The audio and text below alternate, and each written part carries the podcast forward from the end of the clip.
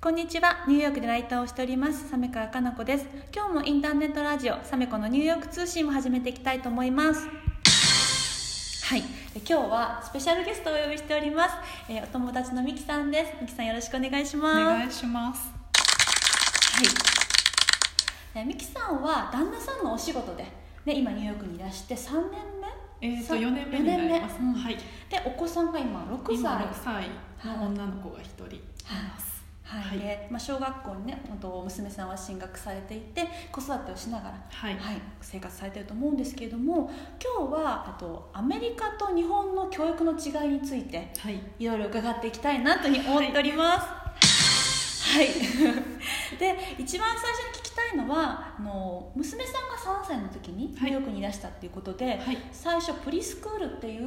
あの義務教育前の、まあ、日本でいう保育園とか幼稚園みたいなところに入れてたっていうことなんですけど、はい、ちょっとそこ聞いてもいいですか？そうですね、はい。えーと、ここに来てまず娘をプライベート、うん、要は私立のプリスクールに入れたんですけども、うん、あの値段はすごく高いっていうふうに言ってたんですが、さっき聞いてびっくりしました、はい、一体どれぐらいか予想つきますでしょうか。ね全然予想つかなかったんですけど 日本じゃ考えられない,、値段でちなみにあの娘は、うん、えー、と午後の1時から4時の、まあ、たった3時間で、うん、えー、夏休みは6月の1週目からあの、まあ、9月のレイバーデーあとまあ3か月超休みがあるっ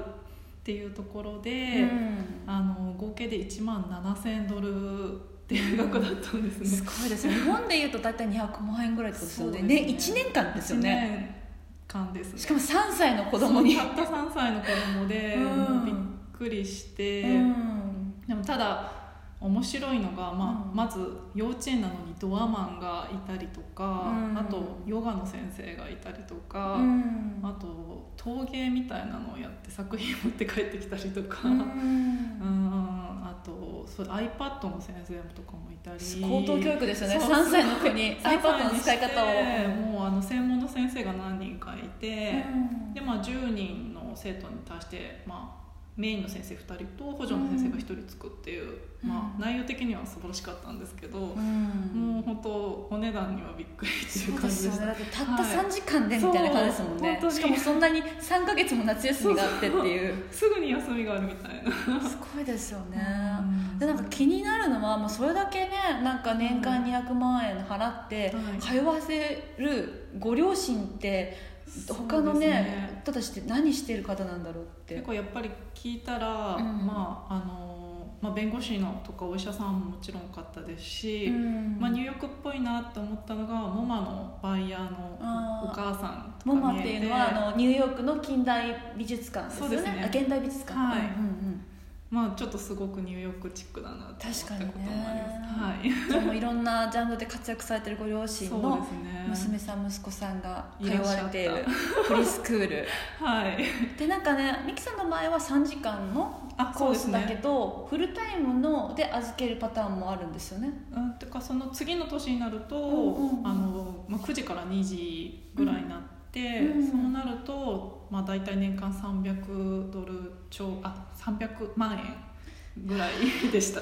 もう死んじゃう。もう本当に家計が。家計が圧迫されまくってましたそうですよね、はい、そうですよね。もうなんかけ節約節約ですよね。本当贅沢できない崩した感じそうですよね、はいであと気になるのはやっぱりこうアメリカのその学校に娘さんを入れるにあたって、まあ、先生とのコミュニケーションも英語じゃないですか、はい、でママ友とのコミュニケーションも英語だったりとか、どんなふうにこう英語を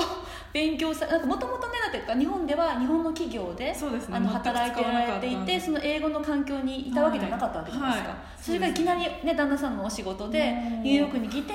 英語の環境になったわけで、どんなふうにこう、うん、すごい辛くて。そうですよね。とにかく大変まあ、先生はいいんですね。結構しっかりはっきり発音してくれるんで何言ってるか分かるんですけど、うん。うん、もうアメリカ人のネイティブってご存知の通りすごい早口だから、ね、全然ついていけなかったりとか、うんうん、あと、まあ、今だと笑い話なんですけどこっちだと何っていう、まあ、ベビーシッターっていうのがもう送りも迎えもやっててお友達のお家に遊びに行っても常にその何人がいる方がいて、うん、私半年ぐらいそのナニーさんが本当のお母さんだと思っ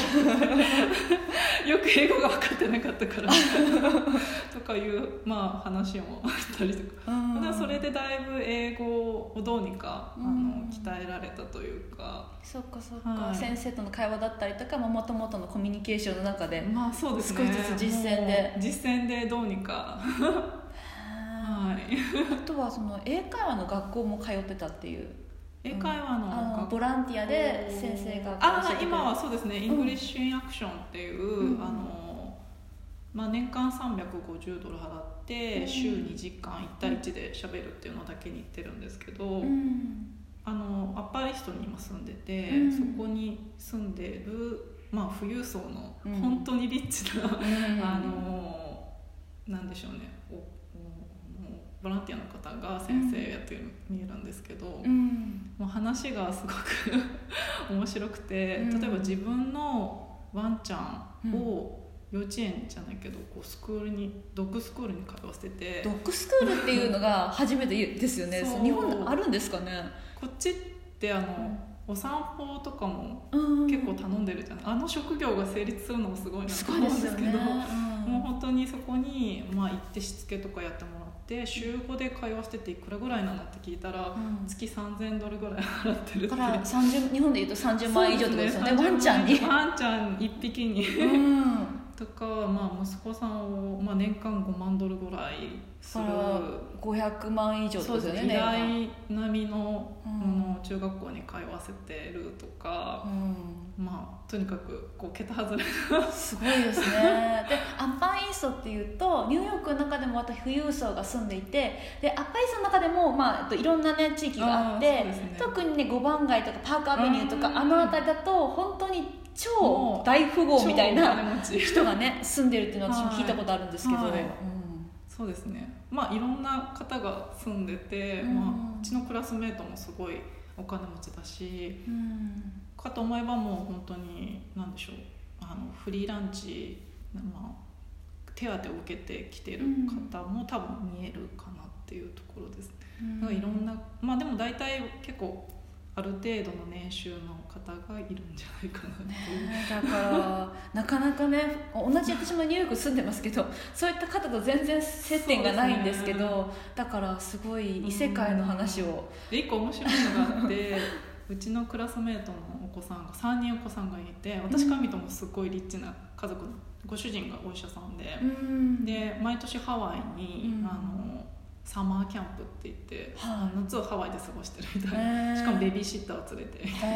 でその子の子供が、うん、あの「マミーうちは貧乏なの?」ってある日突然聞かれたのよミキって言われて「うん、えなんですごいあなたのうちお金持ちじゃない?」って私が思って、うん、と思ったらあの結構クラスにウィークエンドハウスっていうあの要は週末過ごす、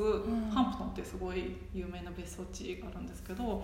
そこであの持って持ってるクラスメートがいるけどうちの子は持ってないから貧乏じゃないの？って 質問されたとか。もうレベルがねなんかもう富豪たちのレベルがすごすぎて。レベルがすごすぎてびっくりするみたいな。そっか、はい、それね親も大変だけどお子さんも大変ですね。まあでも、まあ、それを楽しんでるというか別にあんまり気にしてない、ですだじゃないかなと思うんですけど。そっか面白い。すごいですね、はい、じゃあそんな、ね、すごい素敵ななんかもうすごい人たちが住んでるアッパーイーストだと思うんですけど、まあ、そのプリスクールってところを卒業された後にあのキンダー金太っていう、ね、日本で幼稚園のような義務教育のところに、はい、5歳から通わせたんでしたっけ、えーとうん、1年間私立のプライベートに通わせて、うん、でプリケっていう金田の前、うん、4歳の時に、運よくあのパブリックっていう、要は公立に入れたんで、そこから公立生活がスタートしたので、うん、うちの家計がだいぶ助かるそうですよね。それまでだって年間200万ぐらいかかってたのがほぼ無料に近いような感じなんでしたっけ、まあ、あの一応ドネーションっていう、まあ、寄付は一応求められるんですけど、うん、まあ、実質無料になったっていう。だいぶ違いますよね。すごい。違いますねすごい、うん、じゃあそのまあキンダーっていう義務教育のところで通うことになって、はい、またキンダーの中でもどのそのキンダーに通わせたらいいか問題っていうのがあるんですよね。ね。はい、うん、あの日本と違って、学校によってクラスあの学校のレベルとかスタッフとか、あと、生徒の比率とかも全然違うんですけど、結構それがあのものすごいえげつないんですねニューヨークは。であのスクールディガーっていうサイトがあって。でそこで自分のこう学校の学校の地域とか入れると、うん、あのどんな学校に行けるかっていうのが出てくるんですけど、うん、まあ、見ると比率人種の比率ですね。あの白人が何パーセントヒスパニック何パーセントとか、うん、あと、まあ、フルタイムの先生がどれだけ居ついてるとかもちろん学校の、えーとニューヨークだと今2400個ぐらいあるんですけどそのうちの何位とかあ順位まで？順位テストとかの？そうですね。全部出るんで、まあ、これが例えばパークアビデューにある学校とかだとホワイトの比率がすごく低くて、うん、ヒスパニックとかあの有色人種ほとんどいないとかあと、まあ、もちろんブロンクスとかとまた全然違うし。そうですね。地域によって多分人種だったりとか。でも全然違うし、うん、アッパーイストでも全然違うみたいな